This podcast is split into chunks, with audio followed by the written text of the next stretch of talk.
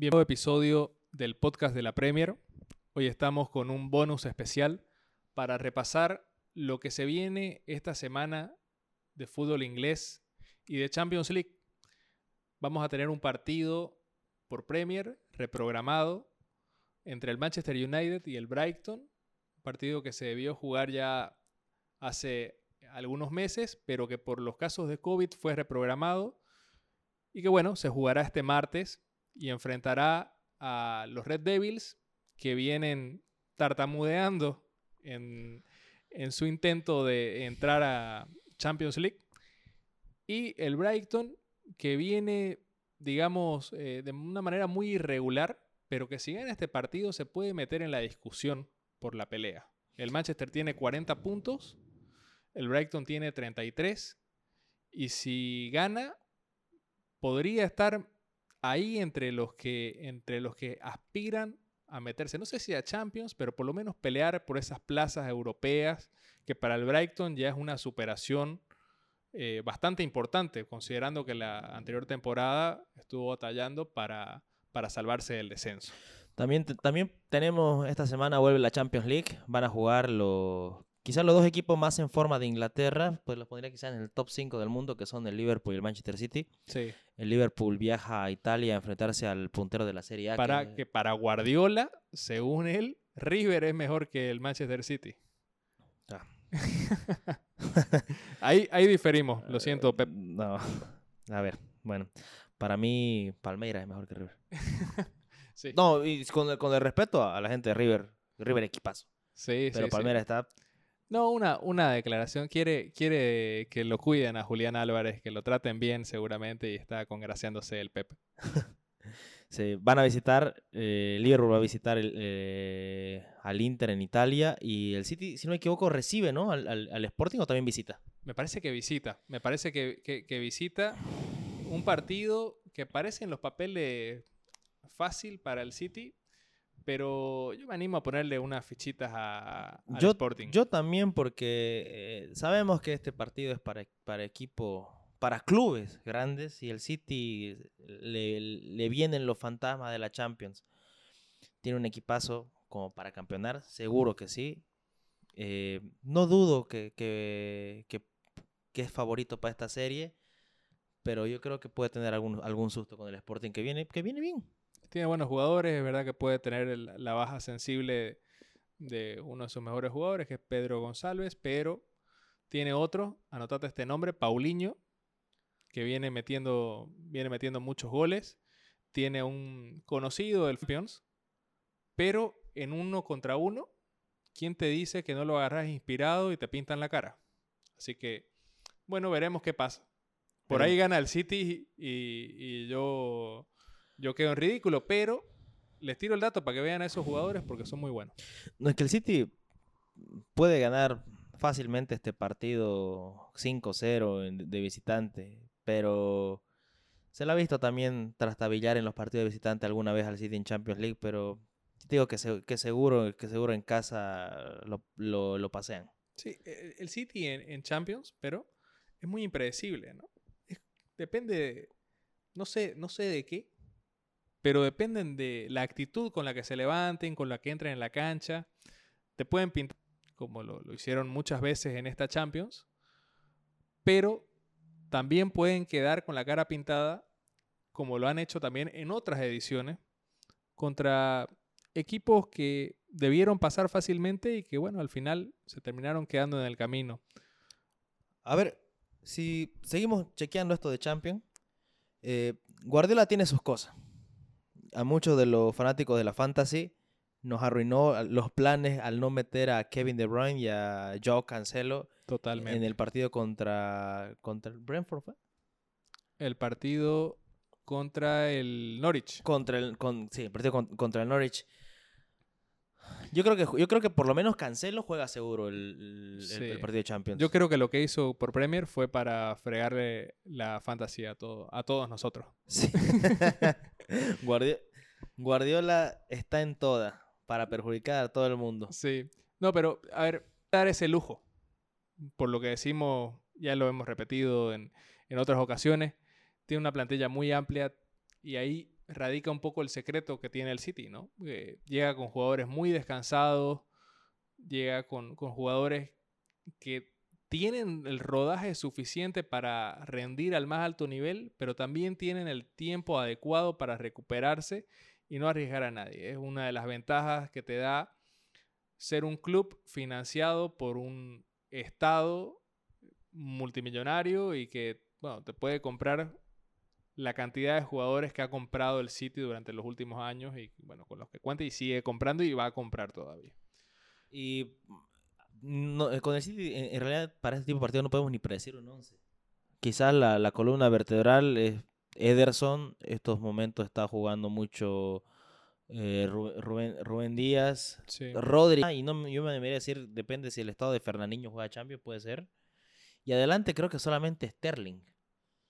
Sí, Mares es un, es un fijo mientras, mientras, bueno, mientras estuvo disponible por, porque luego se fue a la, a la Copa Africana. Bernardo lo saca poco. Tal vez esos son nombres que difícilmente salgan del 11 o que no tengan minutos por lo menos. Pero es como decís, es difícil predecir. Ya nos ha pasado antes. Recuerdo el, el bonus que metimos antes del partido con el Chelsea, que decíamos lo mismo. Y al final, entre quien entre y juegue quien juegue, sabemos que el City va a tener un funcionamiento correcto en el partido. Que a grandes rasgos va a hacer bien las cosas. Donde se le complica un poco es en, meter el gol cuando los partidos se, le cierran especialmente por Champions, ¿no? Y que Guardiola no haga ningún experimento, ¿no? O sea, ningún experimento posicional, digamos, o, o que te altere ese funcionamiento. Porque cambiar ficha por ficha, que se me entienda, eso, eso no, es, no es un experimento. Porque son jugadores ya que son parte de un engranaje, de una gran máquina que funciona a la perfección. Sí, Pep, hacerlo en, hacerlo en Premier que está sobrado, hacerlo en, las copas que, que creo que sigue, hacerlo en la FA Cup, no lo hagas en Champions, perdiste, perdió una. Sí. Perdió una por hacer un experimento. En la final. Y en la final. Mamita, Guardiola tenía tanta confianza. sí, bueno, y también eh, pasando al, otro partido, juega, juega el Liverpool. El equipo de Juan, que, bueno, hoy no está con nosotros, pero me imagino que él está muy confiado porque la verdad que el Liverpool también te da muchas certezas y particularmente en Champions League te da más certezas todavía. Es lo, lo contrario es la otra cara de la moneda al Manchester City, si quieres verlo así.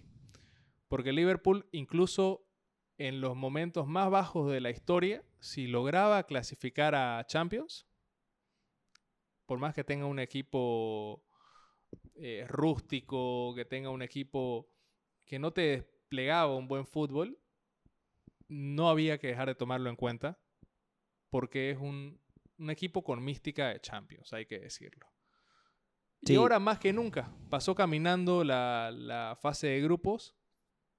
Y si bien se enfrenta a un equipo que debería, debería dar cierta, cierta sensación de peligro, particularmente yo creo que no, no, no, no, no le va a dar muchos problemas.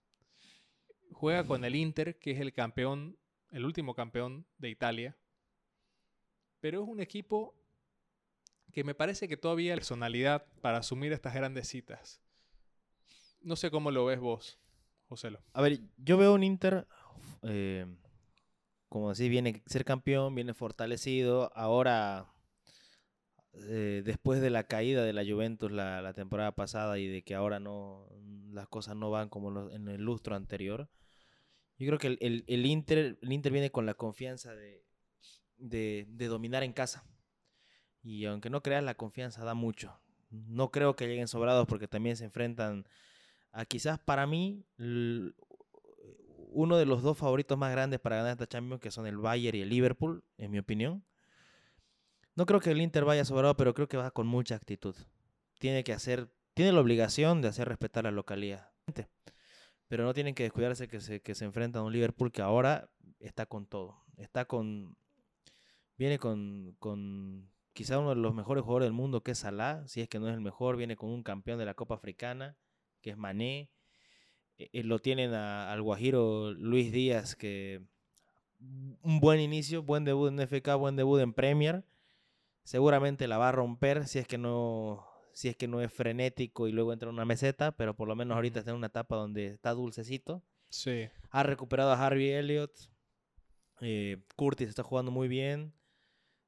Está equipo completo. Es un- Ah, para mí es un momento perfecto para, para el Liverpool. O sea, a ver, respeto al Inter, me parece que es un gran equipo con una gran tradición, también tiene una mística en Champions, pero el momento de Liverpool es brutal. O sea, me- muchas veces decimos, ¿no? Y es casi un cliché decir el fútbol son momentos, sí. pero me parece que condice con la realidad. Y- Y, y, a ver, al menos que sea una noche de Champions de, de, que, que sabemos que hay sorpresa, fuera, fuera de lo común, eh, me parece que Liverpool va a pasar caminando, como pasó ya caminando por, por Milán en la fase de grupo, contra el, contra Contra el archirrival, ¿no? Por la otra vereda pasó. Exacto. Pero no resultado negativo, me refiero a, a un empate o, o una derrota, va a ser una sorpresa, a pesar de que el Inter sea, sea local. Y aún así, creo que va a pasar de ronda. El Liverpool me parece que tiene toda la pinta de, equipo finalista de Champions League. Sí, mira, es que. ¿Qué te puedo decir? Ahorita, ahorita me, me, pones, si querés, el Liverpool y el Manchester City, a pesar del, de lo dominante que están siendo los Citizen en la, en, la, en la Premier League en este momento. Yo mm, apostaría por el Liverpool quizás a ojos cerrados, porque están pasando un momento. Para mí tienen los, eh, los dos mejores centrales, entre los dos mejores laterales del mundo, Robertson y Alexander Arnold. Y sabemos lo que es Virgil y Matip está teniendo una tem- un temporadón. Y no solamente en lo defensivo, sino en, en lo que sumas para el... Ha hecho pases, ha hecho goles de cabezazo. Sí, es brutal. No voy a hablar de la cantidad porque luego se nos va a hacer la burla Juan. no, pero mira, y sabes qué, ahora leía el dato. Fabiño es el segundo jugador eh, de- del fútbol inglés con más goles en lo que va de año calendario de 2022. Solo lo supera Bowen. Así que el Liverpool también tiene esas variantes. Cuando no te aparecen las bestias de arriba, que casi siempre están encendidas, y cuando tal vez eh, el- los laterales no, no están tan finos como usualmente están, te aparece un Fabiño, te aparece un... Bueno, Jota me parece que ya dejó de ser un, tapado, pero te aparece Jota o te aparece Firmino o te aparece ah, ahora Díaz o te aparece eh, por último un Origi. O sea, tiene demasiadas variantes y me parece que, es un equipo que, es de época, que es de mística y que está en el momento más dulce tal vez de, la era Klopp. Porque podemos eh, poner tal vez al equipo que ganó Champions, que ganó Premier, compararlo. Y yo te digo, este equipo es mejor porque este equipo además ya tiene la confianza de haber ganado esos torneos. Ya tiene eso en la espalda, ya tiene, ya, ya te muestra, te tira la chapa encima. En cambio, cuando todavía le faltaba ganar esos torneos, viste que siempre le faltaba algo. Sí. Sí, Le faltaba todavía ganar la Premier.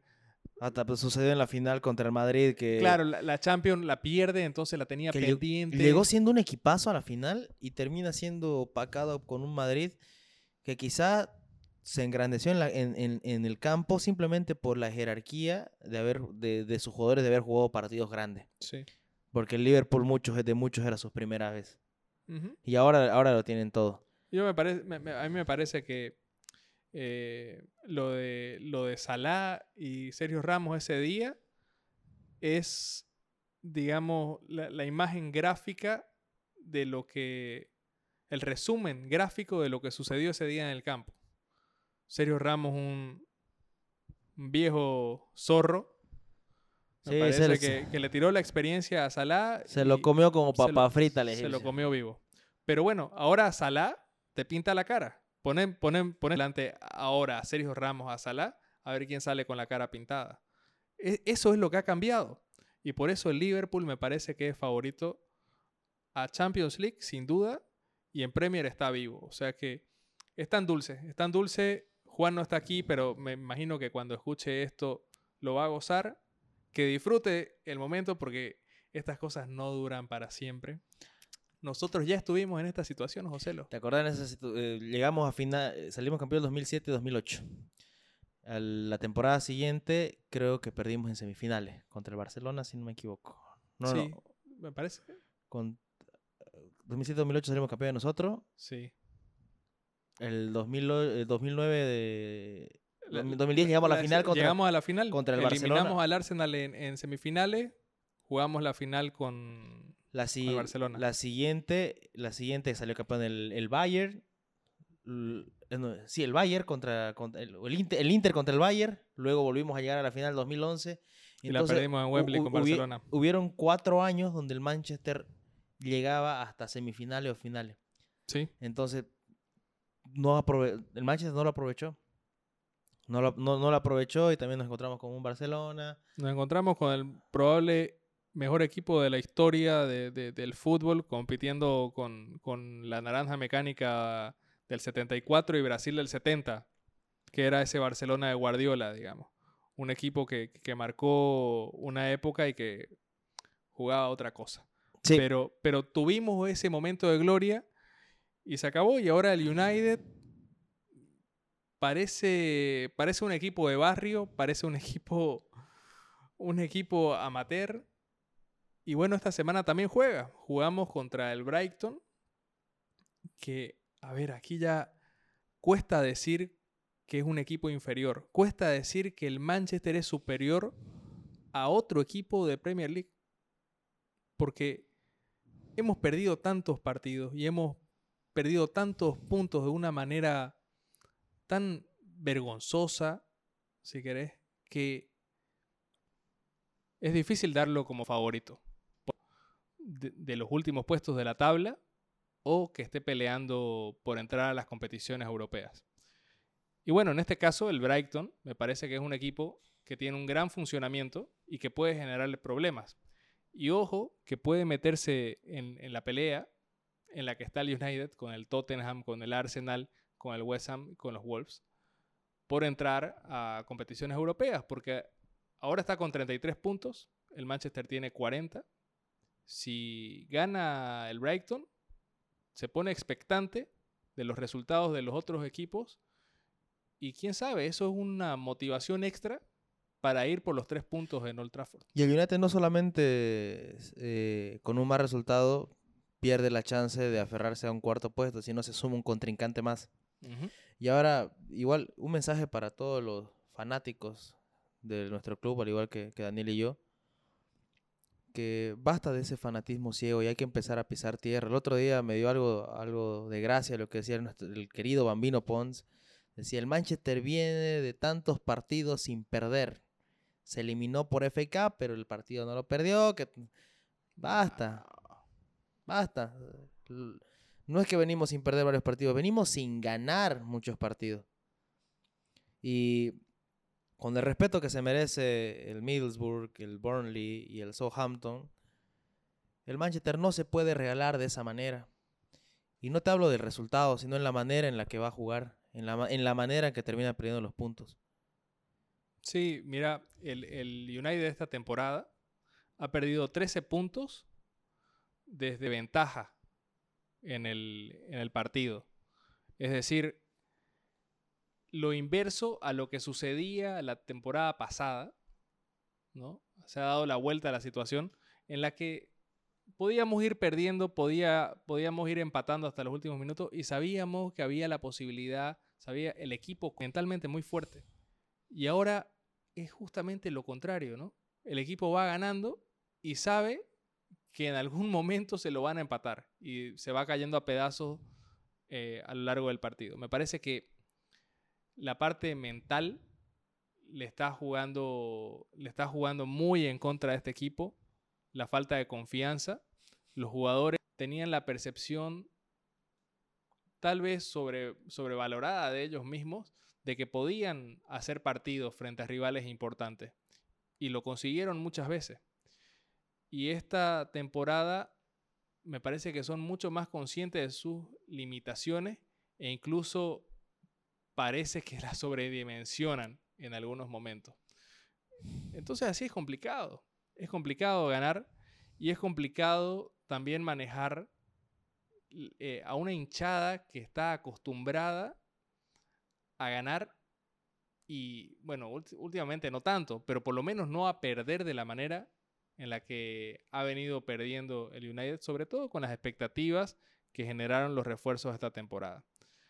Mira, hace, hace unos días, hace unas semanas en realidad, eh, Bruno decía en, la radio que la temporada del, United era un fracaso o, tendía a ser un fracaso. Yo dije, mira, todavía seguimos en FA Cup en, medio de la temporada. No se veía con malos ojos también eh, acceder a Champions y, y, contentarse con eso y un título de alguna de las otras copas o pelear Champions. Ahora solo nos queda la Champions e intentar entrar en, en, Champions League en el top 4. Y me parece que sí, ahora, ahora sí se puede decir que la temporada del United tiende al fracaso. Para Pero es un fracaso, perdón, es un fracaso que todavía te da chances de reaccionar. No, no está, no está en, un, en un punto crítico. La cosa es que tampoco se ve un norte. El equipo, el club se ve desorientado desde los directivos hasta el último peón del, club.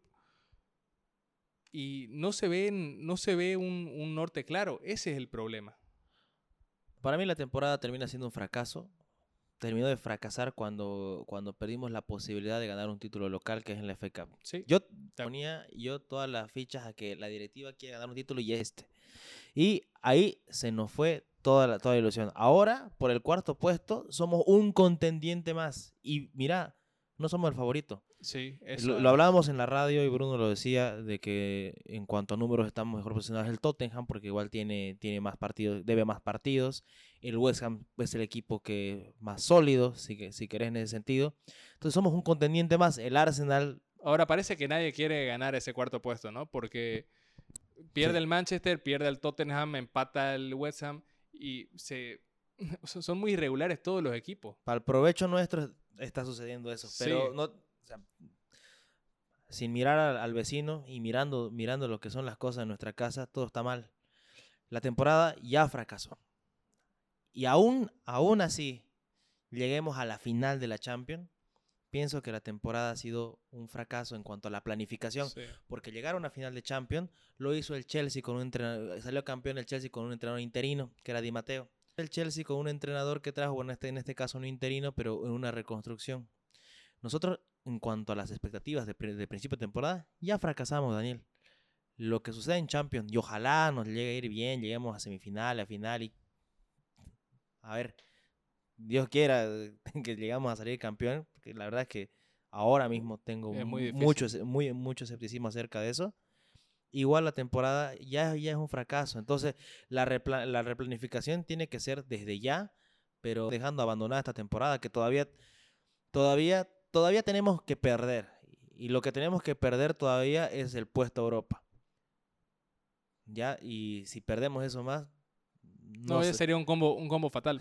pero yo, yo creo que el fracaso está en el retroceso que hubo desde la temporada pasada a lo que nos hemos convertido en esta temporada. Me parece que ahí radica el, fracaso, más allá de los resultados y los éxitos deportivos que pueden haber o no.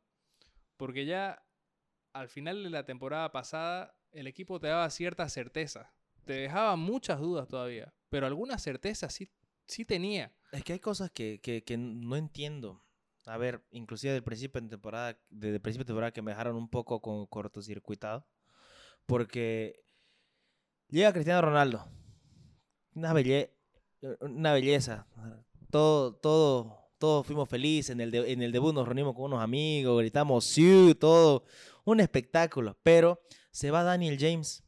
A Daniel James lo veníamos poniendo, eh, Ole lo venía poniendo. Los primeros titular. partidos y la pretemporada ha sido muy utilizado.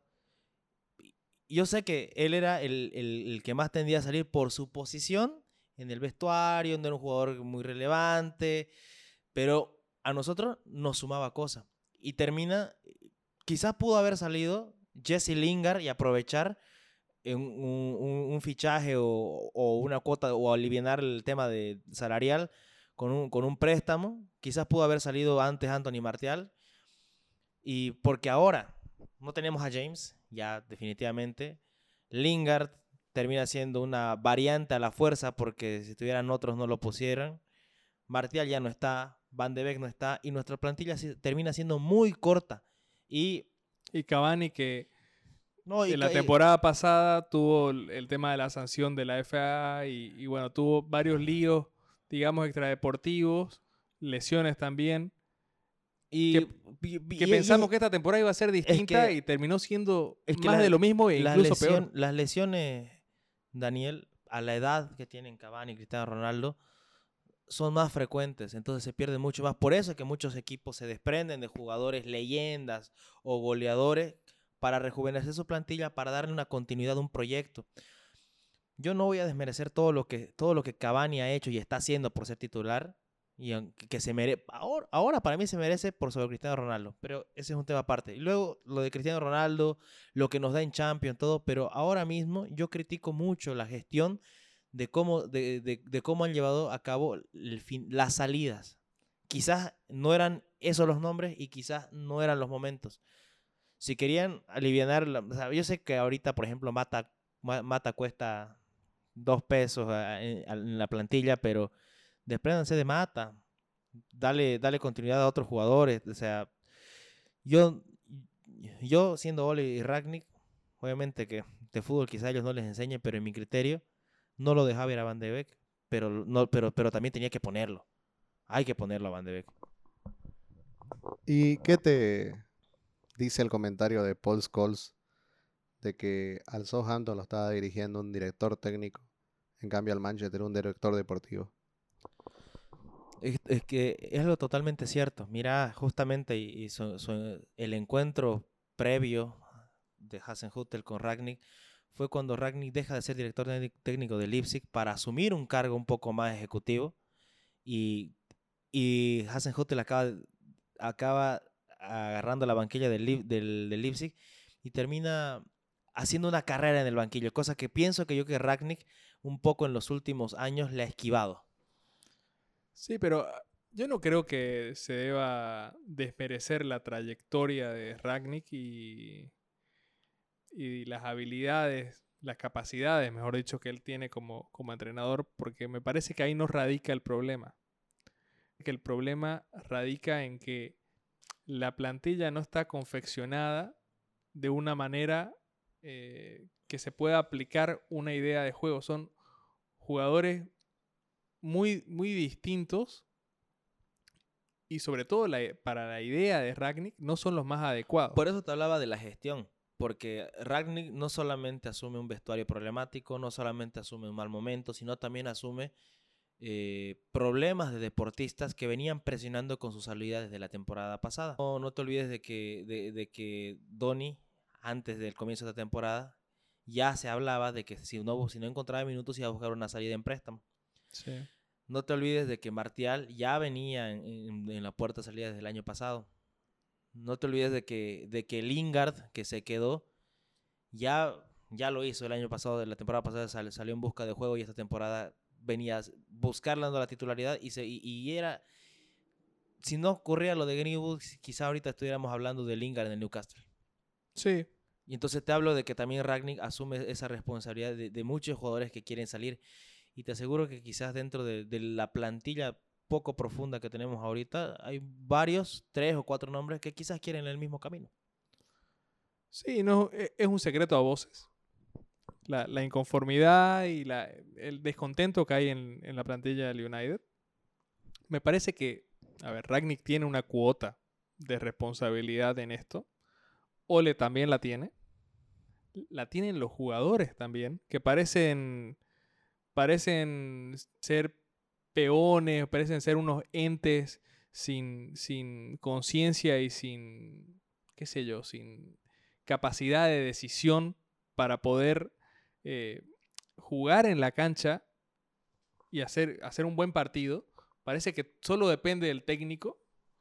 Y a los jugadores también hay que, hay que, hay que pedirles más. Hay que pedirles más porque no están mostrando ni, ni un céntimo de lo que fueron en la, la, temporada anterior.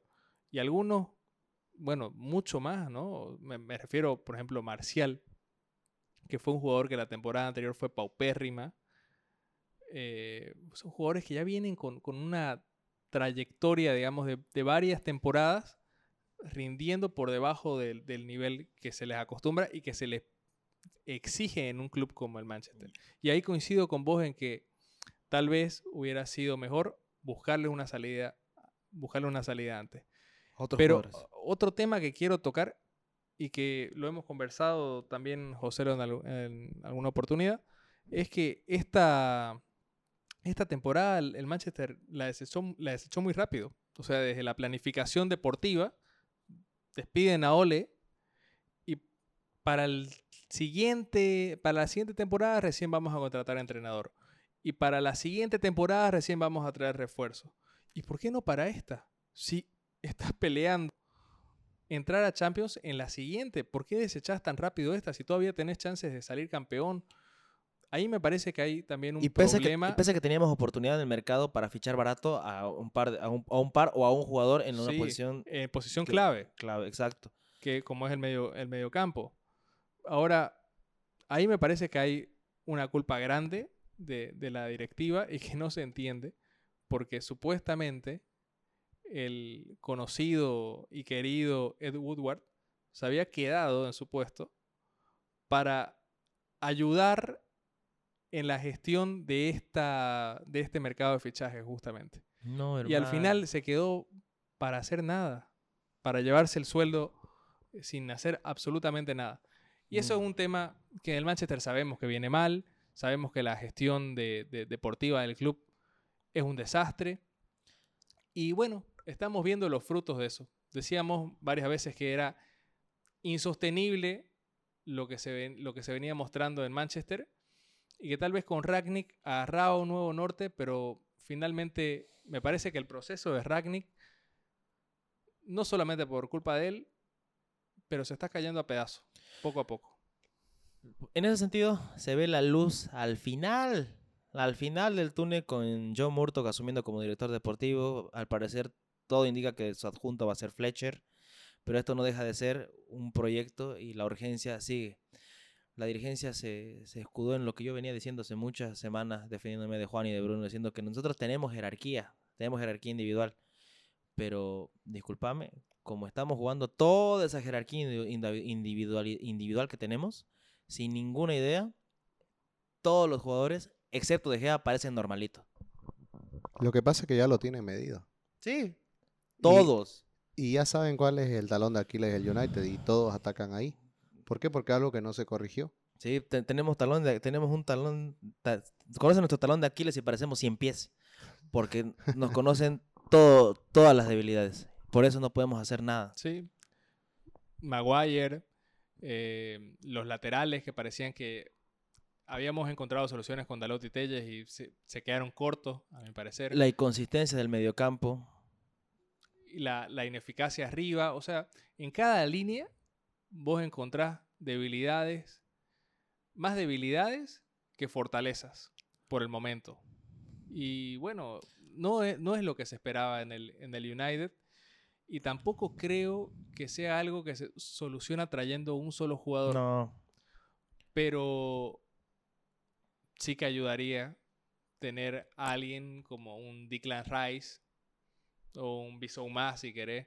Un mediocampista que te, que te dé más alternativas, tener un, central de confianza que apoya a Barán.